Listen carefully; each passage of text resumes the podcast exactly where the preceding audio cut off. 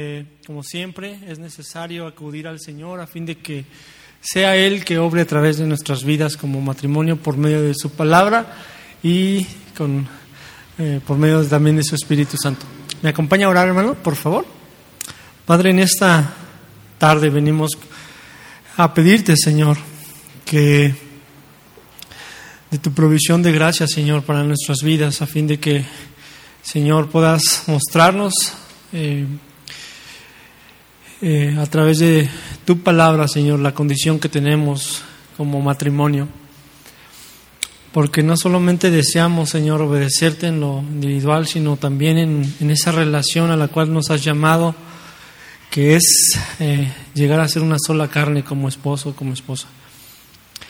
Y por ello, Señor, te pedimos que obres en nuestras vidas, eh, nos ayudes a escudriñarnos, a examinarnos, para tu gloria, Señor. Te lo pedimos en el nombre de nuestro amado Señor Jesucristo. Amén. Bueno, hermanos, va a comenzar mi, mi esposa esta enseñanza.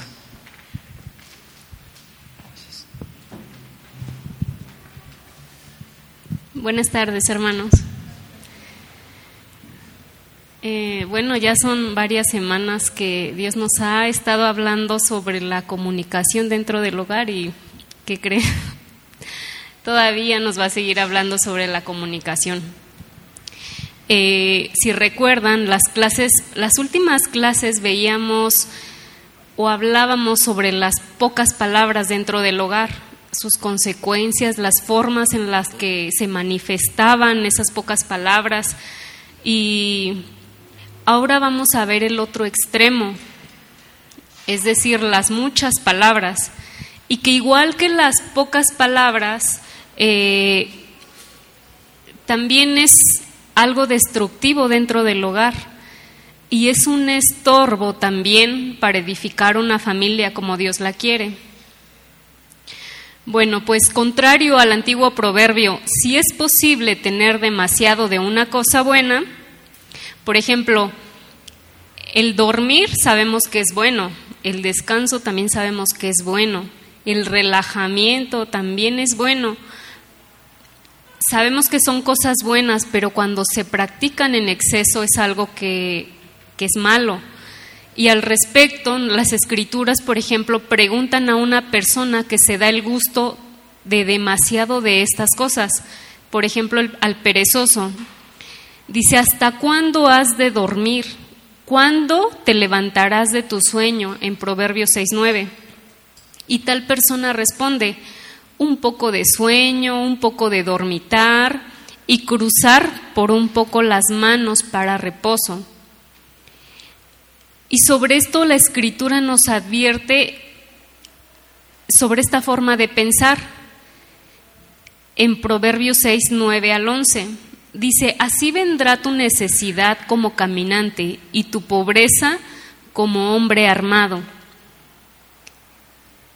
La comida, pues sabemos que también es algo bueno, es algo que necesita nuestro cuerpo, pero también el comer demasiado pues puede causar problemas o a lo mejor comer mucho de una sola cosa o a lo mejor comer, por ejemplo, mucho, mucha carne o, o muchas verduras o etcétera, ¿no? Pero también la escritura nos habla de esto, dice, el comilón empobrecerá en Proverbios 23, 21. Entonces, vemos que muchas cosas buenas pueden ser destructivas si abusamos de ellas, inclusive la comunicación en el hogar.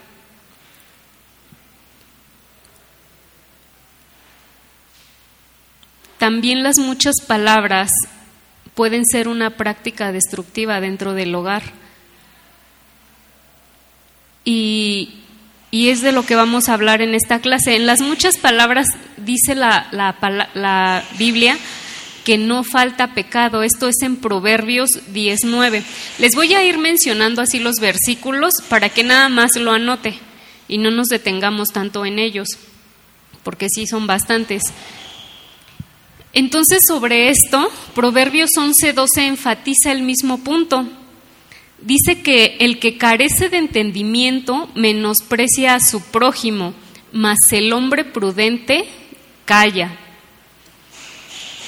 Y vemos que Proverbios 12:23 desaprueba las muchas palabras al informarnos que el hombre cuerdo encubre su saber, mas el corazón de los necios publica la necedad. Y vemos aquí claramente el necio tiene una política de boca abierta y constantemente está hablando. La clase pasada decíamos que no es, o, Dios nos, nos, hacía, nos hacía ver que no era conveniente ser de pocas palabras, pero también está el otro extremo. No podemos ir al otro irnos hasta el otro extremo de hablar todo el tiempo, porque Dios nos advierte sobre ello para no hablar necedad. Proverbios 17 también ofrece varias perspectivas de la naturaleza descriptiva de muchas palabras. Según los, los versículos 27 y 28, Dice, el que ahorra sus palabras tiene sabiduría. Y vuelve a hablar del necio. Dice, aún el necio cuando calla es contado por sabio. El que cierra sus labios es entendido. Entonces, antes en, Proverbios 17 veíamos que muchas palabras es acusador de destruir las buenas relaciones en el verso 9 nos manifiesta esto y nos dice que el que la falta divulga aparta al amigo. Y vemos muchas consecuencias, puede destruir amistades, estorbar, y lo vamos a ver más adelante, estorbar matrimonios, causar el deterioro de las relaciones tanto de padres con, con hijos. Como dijo el escritor de Eclesiastés, hay un tiempo de callar y un tiempo de hablar. Y, las personas que, quieren edificar su familia como Dios quiere, eh, deben saber qué, cuándo y cuánto hablar. Era lo que mencionábamos sobre los niños. No puedes decirles no hables, sino enseñarles en qué momento van a hablar o de qué forma van a hablar. nos llama a ser prudentes al hablar esta clase. Vamos a ver algunas formas eh, de las muchas palabras. La primera es el monopolio. Em, no sé si te ha tocado conversar con algunas personas que, que son propensas a dominar una conversación. A lo mejor tú ya estás platicando con ellos, pero de un momento a otro ya se, ya se volvió un monólogo, porque la persona está hable y hable y hable y hable. Y si les preguntan algo, son las primeras y las únicas en responder. Se les hace extremadamente difícil poder escuchar a otra persona.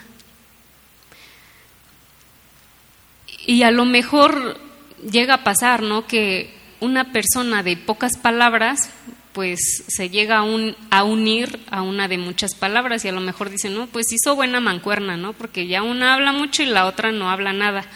Pero a lo mejor al principio, pues parece un buen arreglo, ¿no?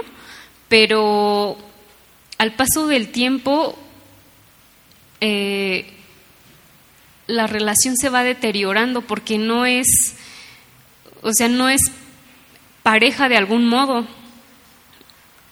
y llega a ver frustración de la otra que no habla o al contrario de la que habla mucho porque la otra no habla. Y llega a ver tal desequilibrio. Otra forma es el chisme. Es una forma de hablar mucho también. Y una forma pues muy necia de hablar. Proverbios 26, 22 describe esta segunda forma y dice que las palabras del chismoso son como bocados suaves. Porque a lo mejor en el hogar también pasa que, o sea, no platican de lo que piensan, de lo que sienten, de los problemas de la casa, sino que abundan, pero sobre, sobre chismes de otras personas. Y unos chismean de otros, a lo mejor el papá del hijo o del primo o del tío, pero es una buena conversación. Y sabes lo peor que llega a pasar que, que por ejemplo, la esposa, ¿no? Tuvo un maltrato del esposo o al revés. Y ella ya va y se quejó con su mamá. Chismea de su esposo, pero es algo muy grave porque cuando él vuelve a ir a la casa de, a lo mejor de su suegra, pues ya no lo van a ver de la misma manera. Por eso dice la palabra que destruye nuestra relación, porque eh, a lo mejor este la esposa va, pero lo disfraza, ¿no? Dice, pues es que quiero solo un consejo y por eso lo, está, lo estoy comentando, ¿no? Pero, o a lo mejor lo disfraza de, pues necesito que oren por mí, pero tampoco es, al final de cuentas es chisme.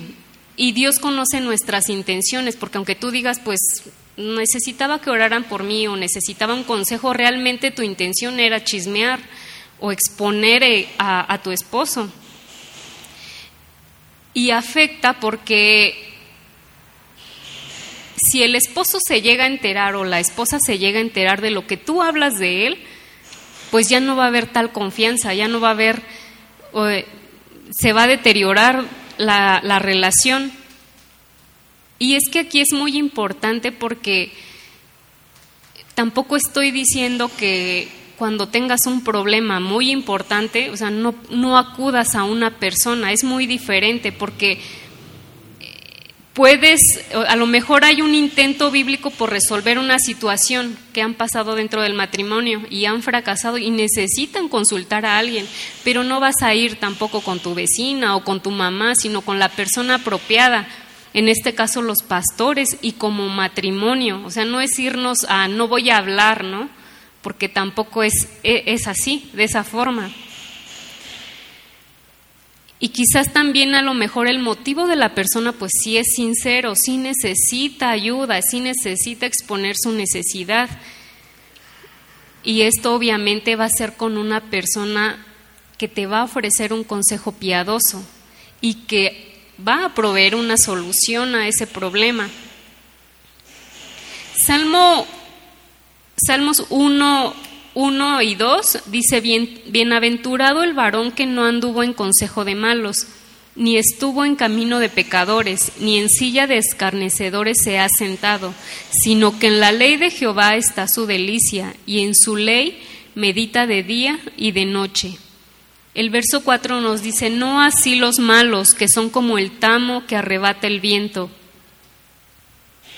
Entonces, vemos que la información compartida puede ser provechosa para otros. Puede ser preventiva, protectora y restauradora, pero cuando se comparte con la persona apropiada y no con la intención de ir a chismear.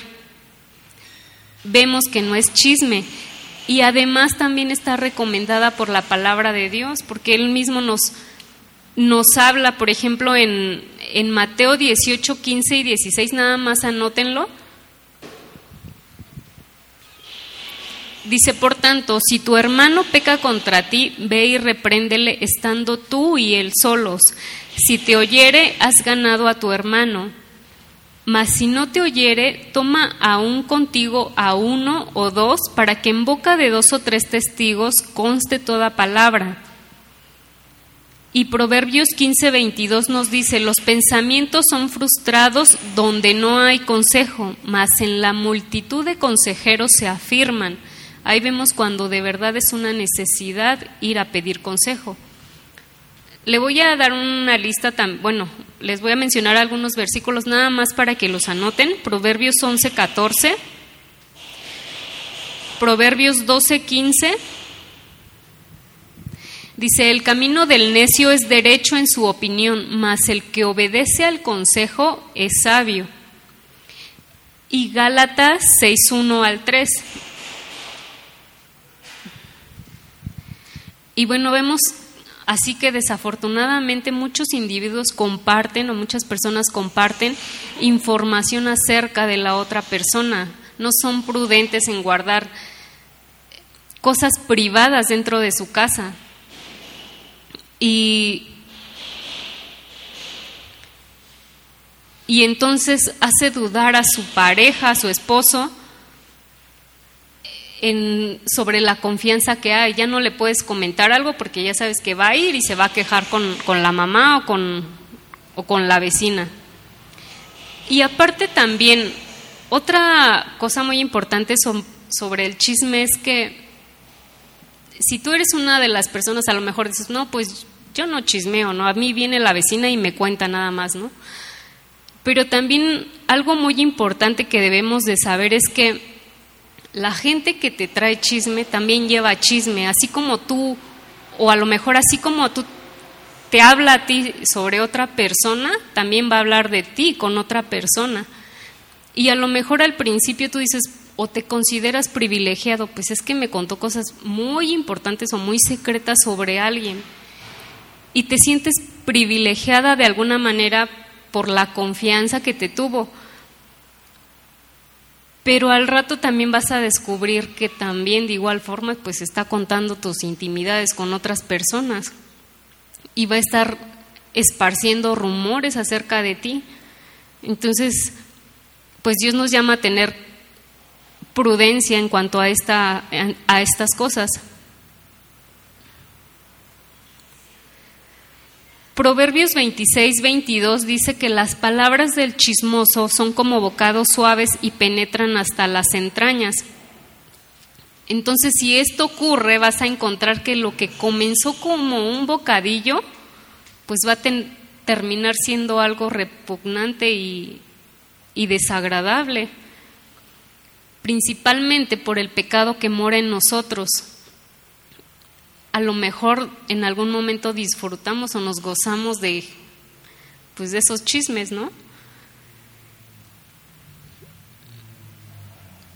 Y sin embargo, lo que parece tan delicioso en realidad es tan peligroso porque dice la palabra que el chisme penetra hasta las entrañas, entra profundamente en nosotros y nos afecta desde adentro hacia afuera. Por lo que les decía, ¿no? Si tú cuentas o te quejas con tu mamá de que tu esposo te habló feo, pues ya esa persona ya no lo va a ver de la misma manera sus actitudes hacia ella o hacia él van a cambiar. Dice la escritura en Proverbios 15:30, la luz de los ojos alegra el corazón y la buena nueva conforta los huesos. Más eh, Proverbios también 12:25 dice, la congoja en el corazón del hombre lo abate, mas la buena, buena palabra lo alegra. Entonces, el chisme, las malas eh, noticias continuas tienen el efecto opuesto de lo que menciona el proverbio. Entristecen el corazón y consumen a las personas y a las relaciones. Entonces vemos que el chisme puede dividir el hogar. La tercera forma, veíamos que era el monopolio, la segunda el chisme y la tercera es palabras defensivas. Proverbios 26 nos da un cuadro de palabras que a lo mejor es gracioso, pero también realista, de otro tipo de muchas palabras. Proverbios 26, 13 al 16 dice, dice el perezoso, el león está en el camino, el león está en las calles, como la, como la puerta gira sobre sus quicios, así el perezoso se vuelve en su cama. Mete el perezoso su mano en el plato, se cansa de llevarla a su boca. En su propia opinión, el perezoso es más sabio que siete que sepan aconsejar. Esto es en, el, en Proverbios 22, 13 al 16. Vemos que nos habla de una persona de un hombre que no trabaja y no va a ningún lado ni hace nada. Vemos que está descuidando pues muchas funciones de su vida.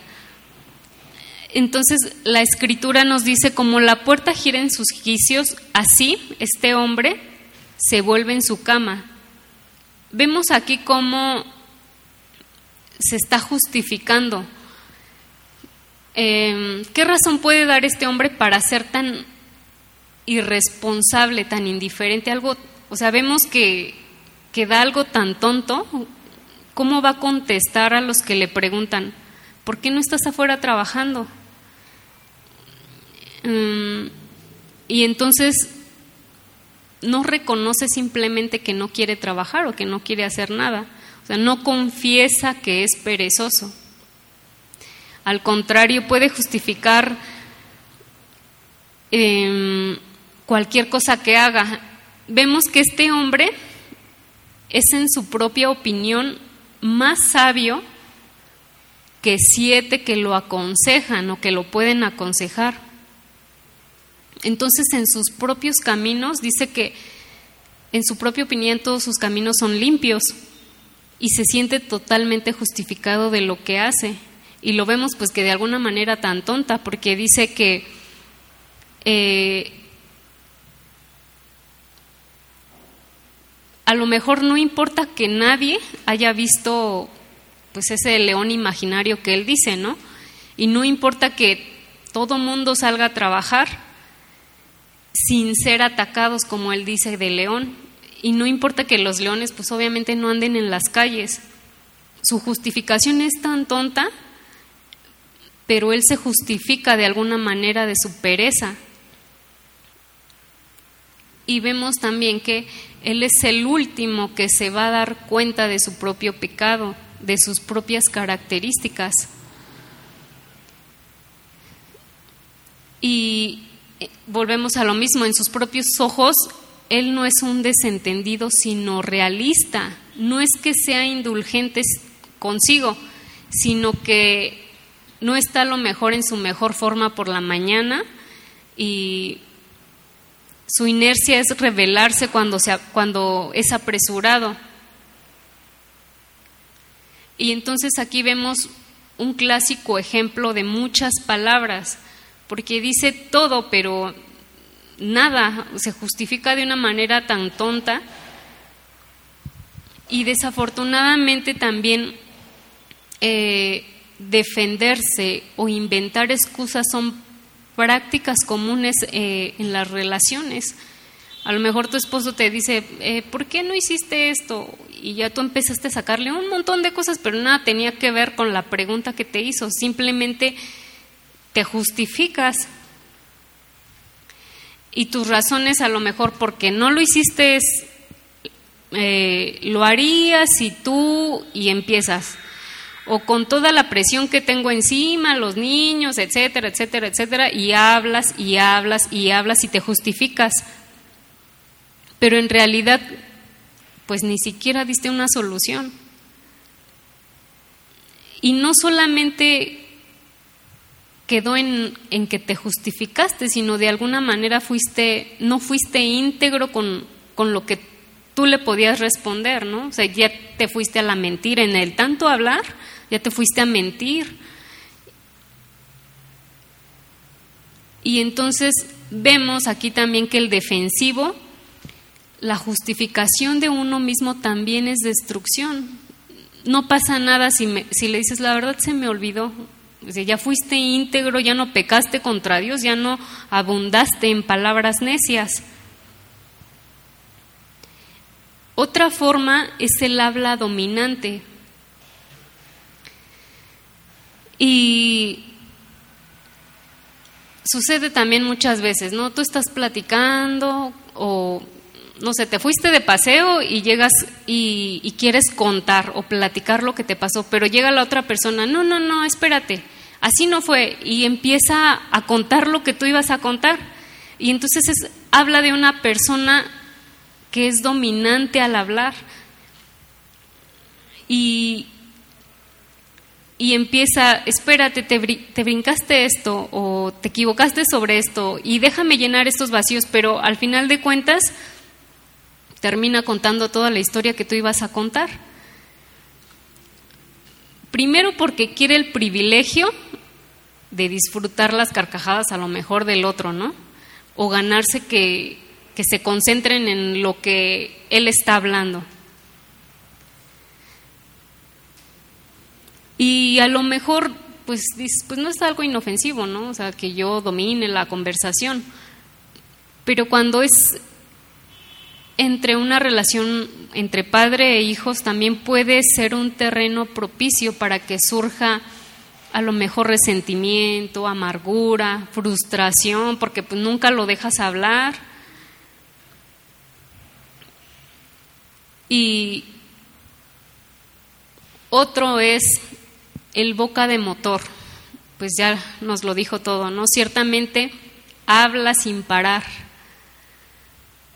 Es, un, es una persona de muchas palabras y proverbios hablan mucho sobre este tipo de personas que simplemente dicen necedades.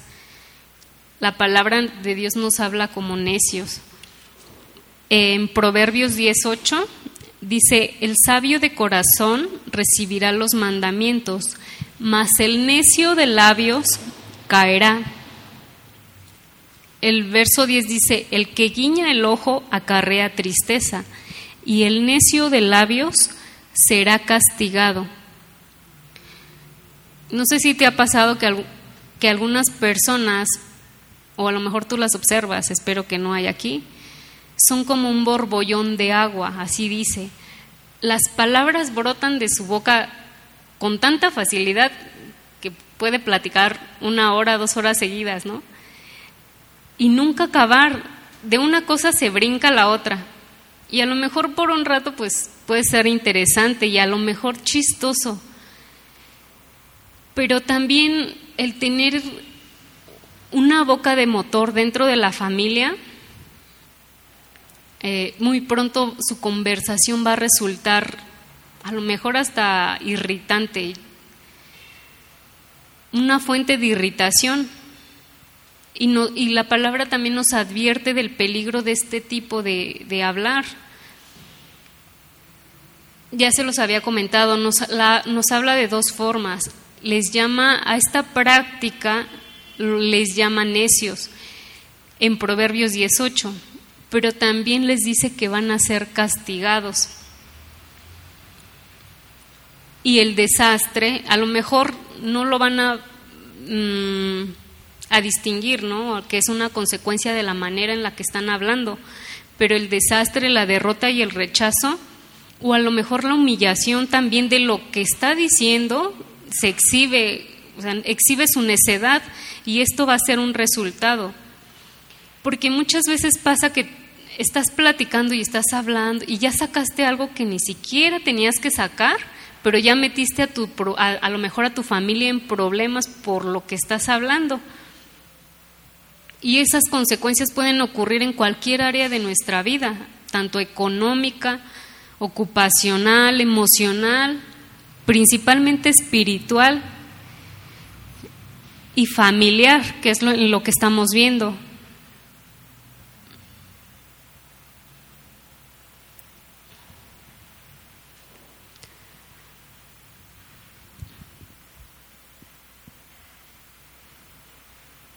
Bueno, mi esposo va a seguir con otras formas de las personas que hablan con muchas palabras.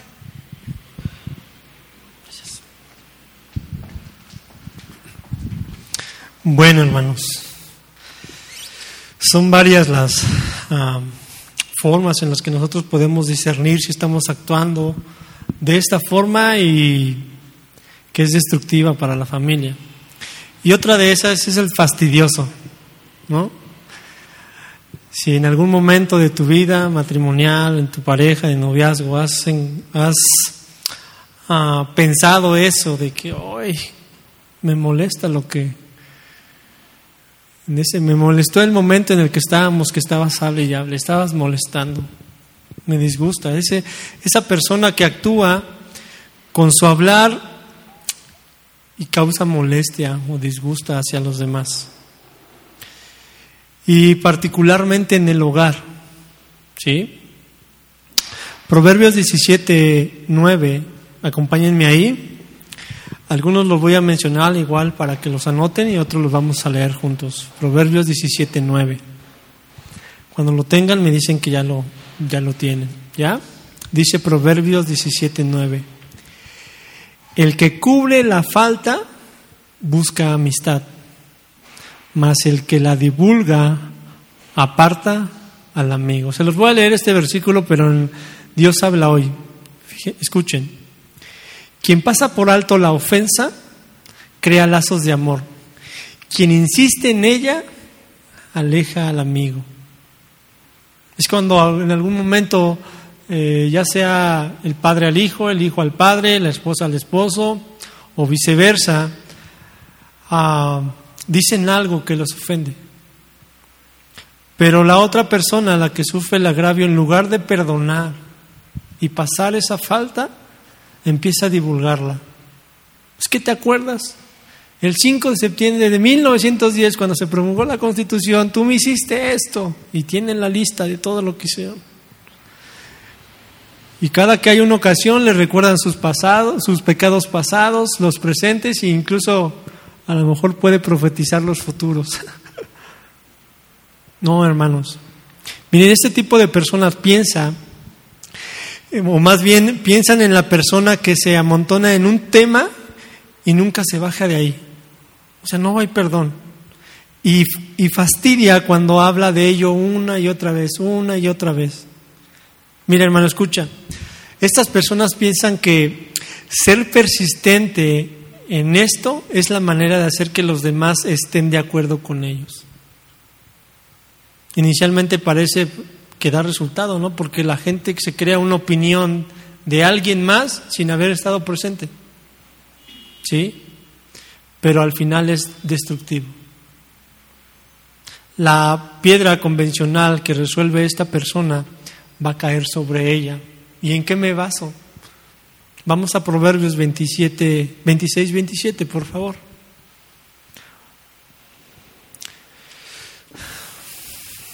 Proverbios 26, 27 dice, el que cava foso caerá en él, y al que revuelve la piedra, sobre él le volverá. Mira, te la voy a dar en otra versión, Dios habla hoy más sencillo para que lo entendamos. Dice, el que cava una fosa, en ella cae. Al que hace rodar una roca, la roca lo aplastará.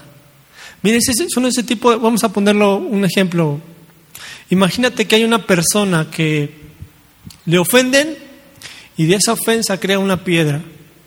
Y en lugar de hacerlo a un lado, dice, no, la voy a subir a la montaña, a la parte más alta, y de ahí se la voy a dejar caer. Entonces cada que actúa él va caminando, pero mientras va caminando se va haciendo más inclinada la, el camino.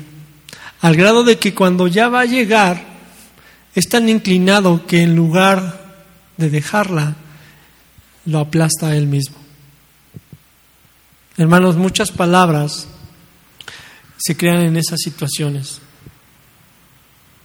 en la que están las personas y están hable y hable y hable, y en lugar de perdonar, ese pecado llega un momento en el que los aplasta. Ahora hay mucha, hay otra faceta, también hay de situaciones. Miren, un tipo de muchas palabras es, ah, son muchas palabras, situaciones. ¿A qué me refiero?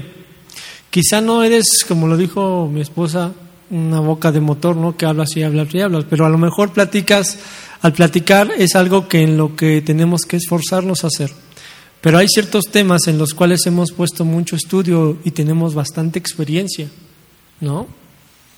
Y cuando surge un tema en especial, y nosotros somos expertos, a veces violamos fácilmente la enseñanza de la palabra de Dios. Proverbios 12:23, nada más anota, lo dice. El hombre cuerdo encubre su saber, mas el corazón de los necios publica necedad. Publica necedad. Mira, ocasionalmente actuamos con imprudencia eh, con nuestra esposa o con nuestros hijos o con nuestro esposo al no guardar nuestro conocimiento para nosotros mismos. Lo que decimos no estará necesariamente en el error, pero publicamos necedad, en que decimos demasiado o tomamos demasiado tiempo para, para explicarlo y para decirlo y con detalle. El resultado, hermanos, es que no damos oportunidad a nuestra esposa, a nuestros hijos para que compartan sus eh, perspectivas y experiencias. Hay veces que llegan contigo para platicar alguna situación y tú dices, no, no, no, yo ya pasé por eso. Tienes que hacer esto. Y, no, papá, pero no, es que es esto. Oye, o con la esposa es lo mismo, o al revés. O ya hemos dicho lo que ellos iban a decir, o nuestra supuesta opinión de expertos, hermano, nos ha obligado a refugiarse en el silencio. No, ya para qué le digo. Hermano, si esto pasara de una manera regular, estaríamos estorbando el crecimiento de otros miembros de nuestra familia, eso es seguro. Y el desarrollo de las buenas relaciones familiares. En lugar de ser de bendición para nuestra familia, somos de tropiezo. Y hay otro que es peor, que creo que es muy fácil detectarlo, es hablar egocéntrico. Miren, en el mundo es muy fácil, es muy fácil detectar a esa persona, pero cuando hablamos de personas que asisten a la iglesia, que han manifestado su fe, es necesario examinarlos. Mire, la abundancia de hablar de forma egocéntrica es un tipo común de muchas palabras. La Biblia lo advierte, Proverbios 27.2, nada más anótalo. Proverbios 27.2 lo refiere, o se refiere a esto cuando dice, alábate el extraño y no tu propia boca. Mira hermano, cuando estás involucrado en conversaciones con otras personas, el tema mayor es ellos mismos. Hablan de sus problemas, de sus dolores, sus éxitos, adquisiciones, victoria, educación, etcétera, etcétera, etcétera. Y el 95% de las conversaciones a veces es yo, yo, mi, mi. Y se da en la iglesia. Mira, hermano, a veces al principio pueden tener una historia interesante. No es que te empiezan a dar su testirrollo, ¿no? Y las gentes son atraídas a ellos, pero después de un rato se dan cuenta de que nada más son egocéntricos. Y se da. ¿Cuántas veces no hemos escuchado que el pastor en lugar de predicar la palabra de Dios empieza a hablar de él mismo y de sus viajes o de sus experiencias, las cuales no pueden cambiar a nadie? Nada más la palabra de Dios. Incluso a veces hablan de sus relaciones superficiales y torpes. Y hermanos, es difícil meterse en la vida de alguien que está enamorado de sí mismo. Proverbios 25, 27 lo dice, anótalo, Proverbios 25, 27. Dice, comer mucha miel no es bueno, ni el buscar la propia gloria es gloria. Ahora, vamos al centro de esta situación. El centro o la causa de muchas palabras. Fácil, el orgullo. El orgullo. Porque algunas, porque muchas, a, muchas personas se habitúan a, a tener muchas palabras. La Biblia es clara. Miren, vamos a Proverbios 21.4, por favor. Proverbios 21.4.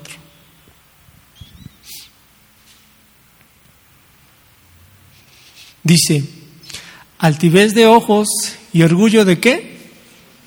De corazón y pensamientos de impíos son pecado.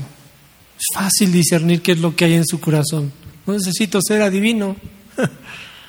Miren, hablar excesivamente puede reflejar el deseo de ser la luz del proyector como de fuera de un, teatro. Fanfarronear, monopolizar conversaciones, chismear son maneras de proyectar, proyectarse uno mismo. Cuando estás delante de una persona, es que yo hice esto, yo soy lo otro, yo trabajé en esto, yo, yo, yo, yo, yo. Cuando uno escucha a otro con atención, sin interrumpirla ni dejar vagar su mente, estás manifestando respeto hacia la otra persona. Pero escuchar requiere a veces humildad porque a la luz está, perdón, porque la luz está en la otra persona.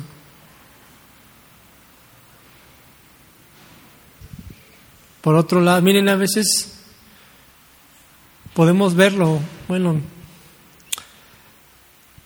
Podemos ver lo que se refleja en casa, dentro de la iglesia y en el servicio. Hay hermanos que sirven y quieren ser protagonistas y nada más hacen ellos todos. Y el otro hermano que está para también ayudar y ser caminar en unidad, nada más se queda parando viendo y ¿cuándo yo?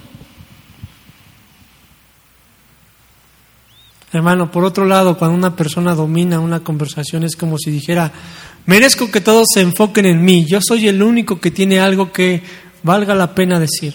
Yo soy tan importante, tan conocedor, tan interesante que tengo el derecho de hablar la mayoría, si no todo el tiempo. Y mayormente en los adultos. Mira hermano, déjame darte una definición de orgullo. Orgullo eh, lo define en un diccionario bíblico, es el soberbio que no reconoce su dependencia como criatura de su creador, ni la mutua dependencia con sus semejantes. El soberbio no reconoce su dependencia como criatura de su creador, ni la mutua dependencia con sus semejantes, principalmente dentro de su familia. Y fíjate, esta palabra orgullo está relacionada con altanería, arrogancia, autosuficiencia, desprecio y vanidad. Hay veces que en, nuestras relaciones familiares quieres hacer las cosas, digamos los esposos, por ti mismo.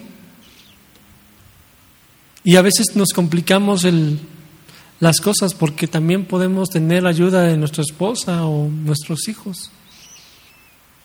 O viceversa, a veces la esposa quiere hacer, oye amor, ¿te ayudo con la comida? No, no, no, déjame, yo me apuro, ya toda enojada la hace, hasta la salsa sale más picosa, ¿no? Oye, ¿por qué está picosa? Pues porque estaba enojada, pues sí, con tantas cosas que hacer. Y mira hermano, el antónimo de esta palabra orgullo es humildad. Y nuestro Señor Jesucristo nos llama a ser mansos y humildes de corazón. Otra parte o otro motivo por el cual podemos ver en muchas palabras es el egoísmo. ¿Qué es una persona egoísta, hermano? Mira, es aquella que antepone el interés propio al ajeno, lo que suele acarrear un perjuicio a los demás. En pocas palabras, hermano, no tiene amor a su prójimo. Y fíjate, esta palabra egoísta ¿eh? Eh, tiene otras palabras relacionadas. Una de ellas es eh, desagradecimiento.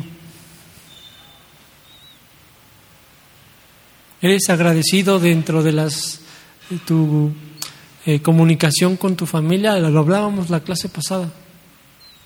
Gracias, por favor. Deben de abundar en, nuestra, en nuestro hogar. También hay otra palabra que es desinterés. ¿Te interesa el estado emocional de tu esposa, de tus hijos, de tu esposo? Otra palabra es egocentrismo, egolatría, individualismo. Hermano, donde hay orgullo también existe el egoísmo. Y una persona de muchas palabras que conoce, eh, que conozco, es experta en maniobrar todas las conversaciones de su familia a fin de que encuadren con su agenda. Aunque pretende tener interés en las opiniones o en perspectivas de, su esposa o de sus hijos o al revés. En la práctica, o apaga lo que ellos tienen que decir o los echa a un lado como si carecieran de valor. Ah, tú no sabes. Mira, ya lo repetiste 20 veces. Esa es una ilustración de un necio. Y la palabra, como lo hemos mencionado, tiene mucho que decir. Proverbios 18.2 dice, Proverbios 18.2, no toma placer en la inteligencia, sino que en su corazón se descubra. Está hable y hable lo que hay en su corazón. Pues sí, soberbia y egoísmo. La, Biblia de las Américas traduce este versículo de Proverbios 18.2 así. Dice, el necio no se deleita en la prudencia, sino que solo en revelar su corazón. Está empeñado en mostrar lo que él es. Un egoísta y un soberbio.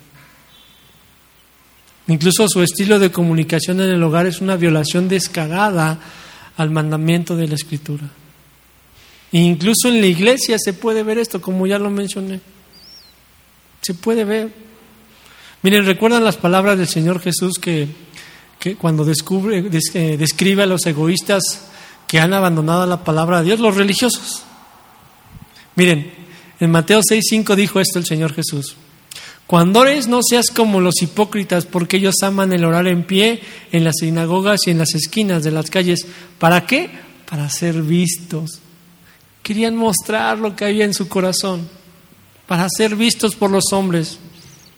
Incluso añade el Señor Jesús, dice, de cierto os digo que ya tienen su recompensa.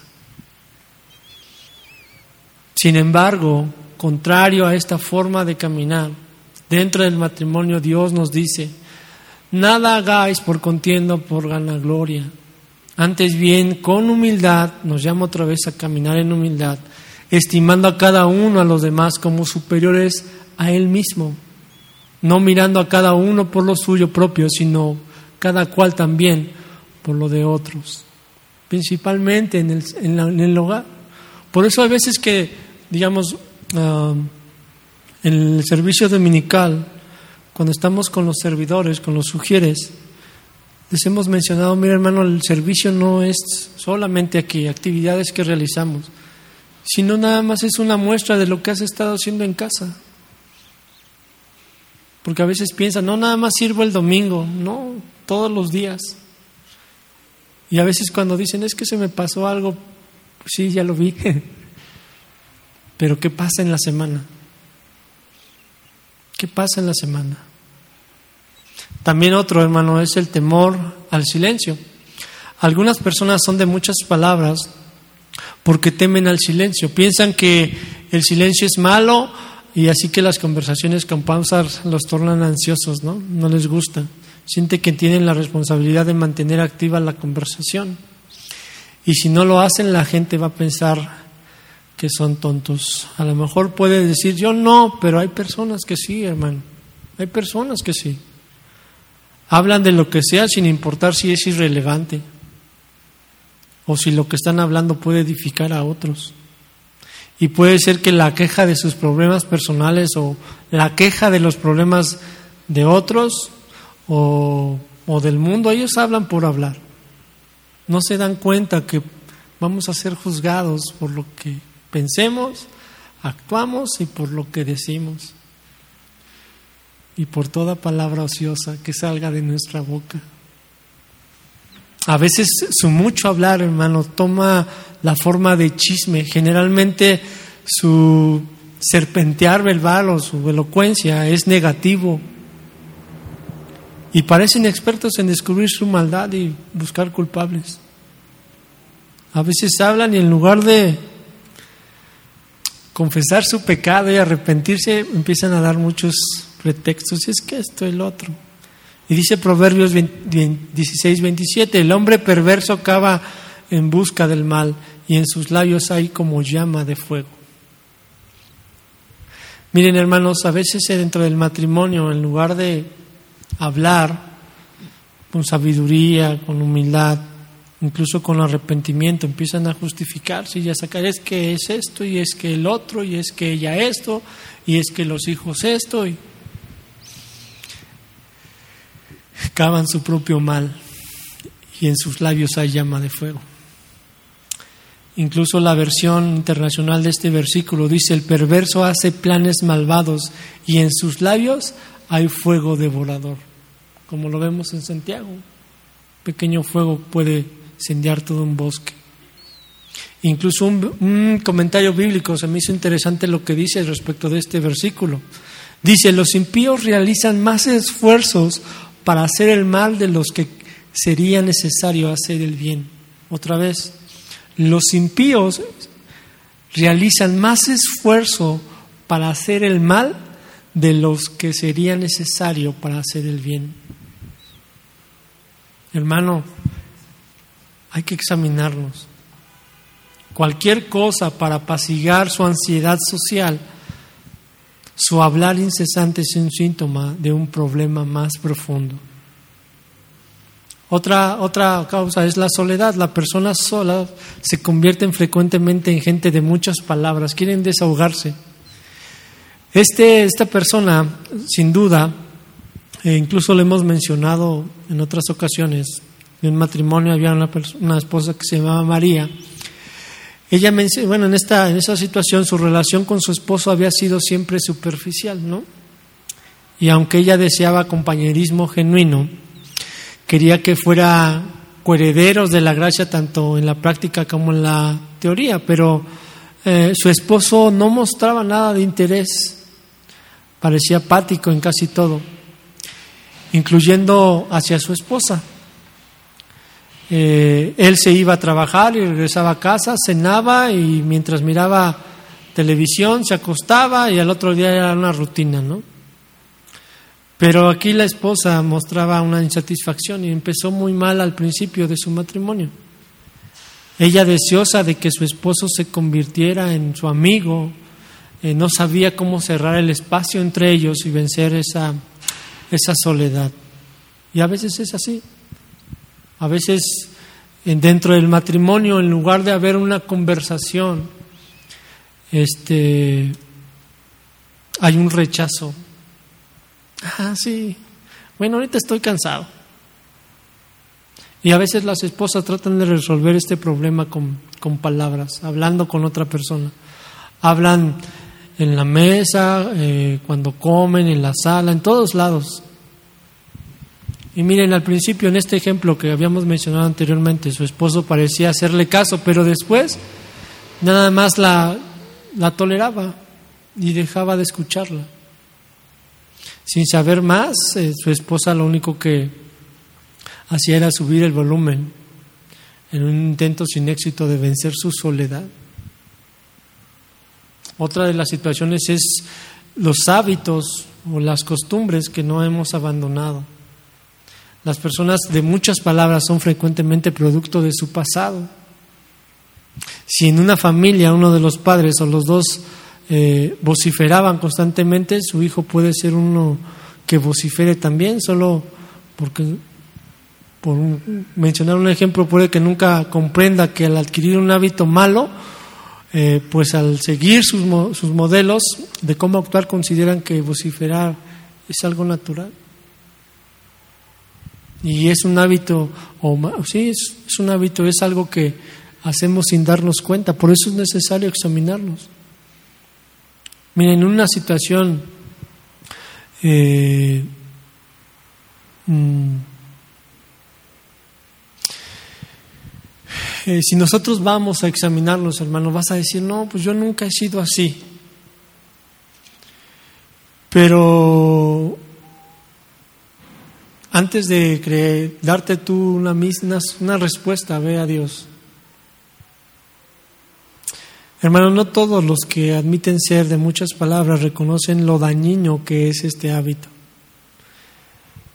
Eh, la otra es no escuchar, no escuchar, anótalo hermano. No tener ese deseo de escuchar puede precipitar que haya muchas palabras. Y también el escenario en muchos hogares es que uno no es buen oidor ni anima a otros miembros de su familia. Si una esposa, hermano, tuviera, eh, estuviera segura de que su esposo va a escuchar eh, sus comentarios, sus opiniones, a la primera no necesitaría repetirlo. Y esto no es excusa eh, para que ella pelee o riña, porque la Biblia prohíbe tal forma de hablar pero sí explica la tendencia de una persona de tratar de compensar la falta de atención del otro hablando de más. Hermano, así que una manera de evitar muchas palabras es escuchar bien por primera vez, estar atento. ¿Sí? También otra situación es el deseo de controlar los temas. Hablar de forma excesiva puede ser un instrumento de control. Ahora, ah, hemos hablado de muchas situaciones respecto de que pueden provocar ah, muchas palabras. Hemos hablado de lo que hay en el corazón, el orgullo, soberbia. Pero ¿cómo podemos vencer a muchas palabras? Porque es un estorbo para edificar nuestra familia como Dios la quiere. Voy a dar unas sugerencias eh, al respecto. Primeramente, hermano, como lo mencioné hace un rato, examínate, examínate. Pablo decía, examinaos si estás en la verdad, examínate la luz de la escritura. Pregúntale a Dios si tienes ese problema. Porque tú mismo puedes justificar tu pecado y no dejarte ver la verdadera realidad de tu condición. Incluso en muchas instancias no vas a reconocerte como una persona que, que tiene muchas muchas palabras. Incluso, hermano, con temor, con humildad, con sabiduría, puedes acercarte a tu cónyuge o a tus hijos si creen que tú eres una persona que usa muchas palabras. O si no es habitual, ¿en, qué temas provocas ese estorbo? E incluso insísteles que sean honestos. Primeramente a Dios, pero también como, digamos, tu esposa, como ayuda idónea a tus hijos. ¿Por qué, hermano? Porque es nuestro deseo como creyentes a llegar a la estatura del varón perfecto. ¿Sí? Dice el Proverbios 27:6, fieles son las heridas del que ama, pero importunos los besos del que aborrece. Dos, no solamente es examinarnos, sino vernos reflejados en la palabra de Dios, que nos muestren si somos culpables estos versículos que mencionamos, vuélvelos a repasar en casa, hermano. Si eres culpable de muchas palabras, hermano, podemos arrepentirnos. Y nuestra batalla comenzará y terminará, bueno, comenzará con la oración. ¿Sí? Dice el Salmo 141.3. Pon guarda a mi boca, oh Jehová, guarda la puerta de mis labios decía el salmista. Y es verdad, Santiago decía que ningún hombre puede dominar su lengua, pero lo que ningún hombre puede hacer, Dios lo puede hacer. ¿No? No hay nada que sea difícil para ti, decía Jeremías. Y dice, el fruto del Espíritu es la templanza. Dice el Gálatas 5:22. Y para Dios todo es posible, Mateo 19, 26. Y ya para terminar voy a dar otras dos. También, hermano, es bueno identificar las razones de tu comportamiento. Como hemos visto, muchas palabras frecuentemente se síntomas de un asunto más significativo. Y para vencerlo tienes que tratar con él a un nivel más profundo de comportamiento. Tienes que identificar esas cosas. La otra es que cuando hayas identificado la causa de muchas palabras, estudia la escritura para descubrir cómo Dios quiere resolver la dificultad de raíz. Y hay una solución bíblica por cualquiera de las razones que anteriores. Una de ellas lo dice en Primera de Corintios 10, 13. Primera de Corintios 10, 13. No os ha sobrevenido ninguna tentación que no sea humana, pero fiel es Dios, que no os dejará ser tentados más de lo que podáis resistir, sino que dará también juntamente con la tentación la salida para que podáis soportar. Hermanos, nuestra, nuestra unión con Jesucristo y en sus ah, promesas preciosas encontradas en su palabra, Dios nos ha dado todo lo que necesitamos para la vida de piedad. Por último, hay que seleccionar y familiarizarnos con los pasajes que traten de eh, esa parte de muchas palabras y ponerlos en práctica, hermano. Hay que repasar nuestros, esos versículos, hacernos responsables incluso con los otros miembros de la familia y perseverar en las sugerencias hasta que nos hayamos despojado. Dice Timoteo, primera de Timoteo 4:7 desecha las fábulas profanas y de viejas, y de viejas ejercítate para la piedad. Hebreos 5:14 dice, pero el alimento sólido es para los que han alcanzado marudez, para los que por el uso tienen los sentidos ejercitados en el discernimiento del bien y del mal. Vamos a orar, hermanos. ¿Sí? Señor, en esta tarde te damos gracias porque nos has mostrado los estorbos que puede haber en nuestra familia para que podamos ser eh, una familia cristiana, Señor, una familia conforme a lo que tú quieres, a lo que tú quieres, Señor. Te pedimos, por favor, te rogamos que seas tú, Señor, que el que nos muestre si estamos caminando en este en estos en estos pecados, Señor. Y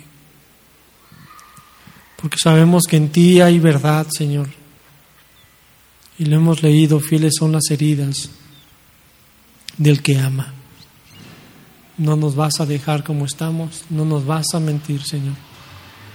Pero en esa eh, mostrarlo en nuestra condición, Señor, te pedimos de tu gracia y tu perdón para que podamos vivir como a ti te agrada, sabiendo que si has comenzado una obra en nosotros, la perfeccionas hasta el día de Jesucristo.